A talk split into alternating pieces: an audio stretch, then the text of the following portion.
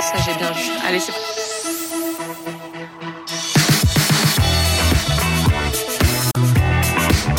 BFM TV, Julie jusqu'à minuit. Julie Hamet. Bonsoir à tous, bienvenue. Je suis ravie de vous retrouver. On est ensemble et en direct jusqu'à euh, minuit autour de la table pour m'accompagner. Anna Cabana, bonsoir, bonsoir Anna. Julie. Charles Consigny, bonsoir. bonsoir. Charles, Christophe Barbier, bonsoir. Bonsoir Julie. Christophe et bonsoir. Euh, Azilise, merci beaucoup d'être là tous les quatre euh, avec moi. On parle tout de suite de ces derniers mots euh, de euh, François Bayrou qui annonce qu'il ne fera pas donc partie euh, du prochain gouvernement Attal.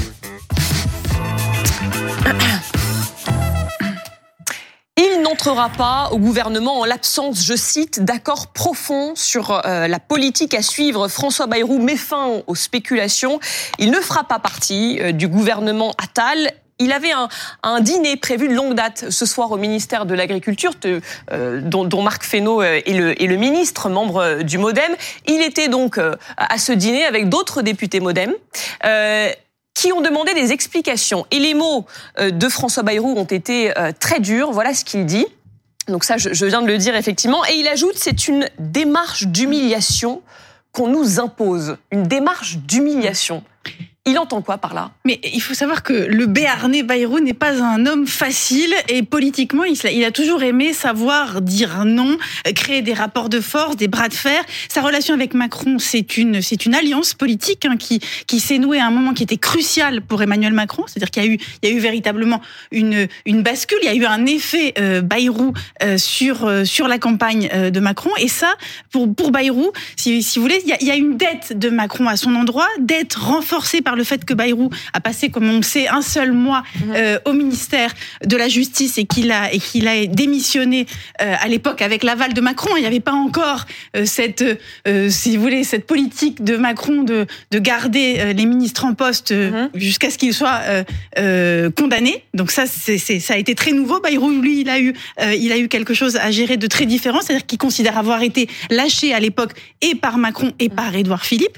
Et donc on a ce ce Bayrou avec cette double dette d'Emmanuel Macron à son endroit qui considère qu'il n'était pas assez bien traité. Alors que fait-il? Il fait ce que ne font ce que n'ose faire personne, c'est-à-dire que il appelle l'AFP mm -hmm. et c'est lui qui prend les devants, c'est lui qui met fin au suspense, c'est lui qui dit, alors même qu'il était au centre de toutes euh, les spéculations de tout. Ah oui, alors on était quasi persuadé que c'était fait il était, et qu'il allait prendre le poste non, de il, était, il était le cœur, au cœur des tractations sur la formation de ce nouveau gouvernement. Et là, bam, c'est lui qui dit eh ben non, je rentre pas parce qu'en fait, euh, c'est pas ce qu'on me propose n'est pas à ma mesure. C'est mm -hmm. pas, je suis, je suis beaucoup mieux que ça. Et donc là, ça s'appelle rentrer en dissidence. Ça veut dire commencer d'ores et déjà d'exercer le pouvoir de nuisance de celui qui est à l'extérieur du gouvernement. Et ça veut dire se positionner pour la prochaine et on va se projeter sur, sur, les conséquences. Mais quand même, avant, quand il parle d'une démarche d'humiliation qu'on nous impose, euh, on sait qu'il n'était pas satisfait de la nomination de Gabriel Attal,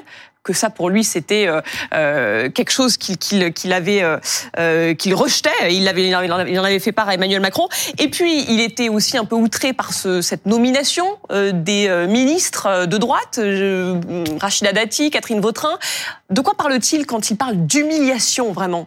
Il y a une humiliation quantitative, pas assez de membres du MoDem dans l'équipe qui est en train de se constituer. Il y a une, une, humiliation qualitative, idéologique, une ligne trop à droite par rapport à ce que le MoDem peut incarner. Il y a une humiliation personnelle, relaxée par la justice. Il espérait sans doute un meilleur traitement. Mais il s'y attendait, il joue la surprise. Mais c'est une manière de mettre en scène, en effet, cette entrée dans l'opposition, ou du moins dans une forme de soutien sans grand grande participation. Et puis surtout, de préparer sa campagne présidentielle. Parce que François Bayrou considère que son temps n'est pas terminé et que le président de la République ne pouvant pas se représenter, la ligne macronienne mmh. historique ce et en même temps qui mord sur le centre droit et le centre gauche, seul Bayrou peut l'incarner par rapport à Édouard Philippe et Gabriel Attal, pour lui deux candidats de droite. Avec cette réaction euh, d'un député modem ce soir qui dit tout simplement tu nous fous dans la merde François Bayrou. Voilà, ça résume euh, l'état d'esprit euh, dans le camp du modem. Bah, je sais pas si ça les fout vraiment dans la dans la merde comme il dit. Je pense que en politique, il faut aussi savoir montrer les muscles. Euh, ah, ça, Bayrou, il sait faire. Je, je, moi, j'étais assez. Euh, oui, moi, j'ai regardé ça en me disant, il est quand même fort. Euh, comme a très bien tweeté François-Xavier Bourmeau, il claque la porte de l'extérieur. Il dit c'est quand même rare de, de, de claquer la porte de l'extérieur. Euh, moi, je trouve ça, ça, je trouve ça intéressant politiquement. Je, je suis pas sur la ligne Bayrou, moi, politiquement, parce que je pense que le centre, le en même temps, etc., Mm. c'est en fait l'inaction euh, Ça, on totale. savait, Charles. Et voilà, je, je pense que nous avons besoin de 10 ans de Margaret Thatcher en France euh, et de rien d'autre. Mais euh, je, sur sur le plan de l'analyse, ce que je trouve intéressant, c'est qu'il tape tout de suite sur un angle qui jusque-là me semblait pas tellement exploré, en tout cas certainement pas dans la majorité, c'est le fossé entre gouvernants et Ah gouvernés. oui, alors on va relire justement Voilà. précisément ce qu'il a dit. Euh, ce qui se joue là est plus profond euh, que d'habitude. Plus ça avance, plus je vois s'éloigner euh, l'idéal d'un rapprochement entre gouvernants et gouvernés. Bah, moi, je vois trois choses. Je vois la notion d'idéal.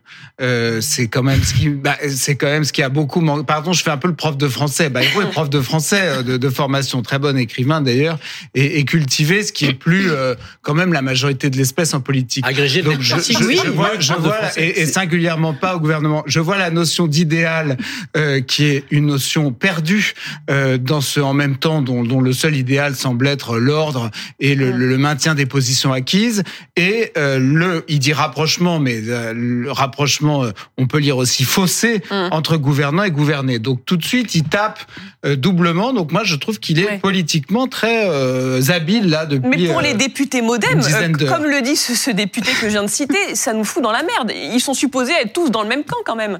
Bah, la question, c'est est-ce qu'ils suivront euh, euh, ce que ce que dira de faire Bayrou Donc la question, c'est plutôt est-ce que les députés Renaissance, eux, ne seront pas en difficulté quand ils n'auront pas le soutien du MoDem? Déjà, Le modem été que- conciliant sur l'immigration. hein. Absolument, euh, la majorité est relative, donc ça va être compliqué euh, pour eux à l'avenir euh, s'ils ne votent pas ensemble.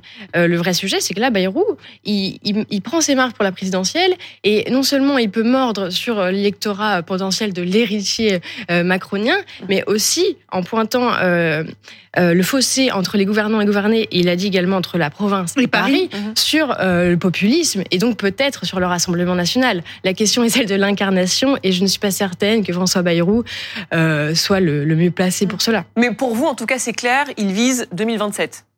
Ah non, mais là, il vise le fait il a le droit de, de réexister politiquement. Si vous voulez, pour lui, euh, cette relax, c'est une, c'est de la possibilité d'une résurrection politique. Mm. Il ronge son frein euh, depuis qu'il a été obligé de quitter le ministère de la Justice. Et là, c'est l'heure de la revanche. Mm. Sauf que, en face, on ne lui fait pas les honneurs dus à son rang, Mm. dus à son expérience, dus à son parcours et tout ce qu'il pouvait pensait-il attendre d'Emmanuel Macron. Et de ce point de vue-là, Donc c'est- d'aigreur quand même Non, mais de, de oui. la part Non, de, c'est- de c'est l'orgueil. C'est de l'orgueil. De l'orgueil. François, C'est pour ça que je vous dis, il y a, y un vrai orgueil Bayrou et c'est pour ça qu'en effet, il claque la porte de l'extérieur en disant, ben en fait, c'est moi qui dis non. Alors qu'en fait, c'est qu'on le lui a pas Une- donné. Mais Une dernière question, euh, Christophe Barbier, pardonnez-moi. Euh, qui pour remplacer Amélie Oudéa-Castera et sera-t-elle remplacée alors Puisqu'on pensait, on misait tous sur Bayrou. Emmanuel Macron a deux noms dans sa poche, nous dit son entourage, dont un grand professionnel, peut-être un recteur, un spécialiste de l'éducation.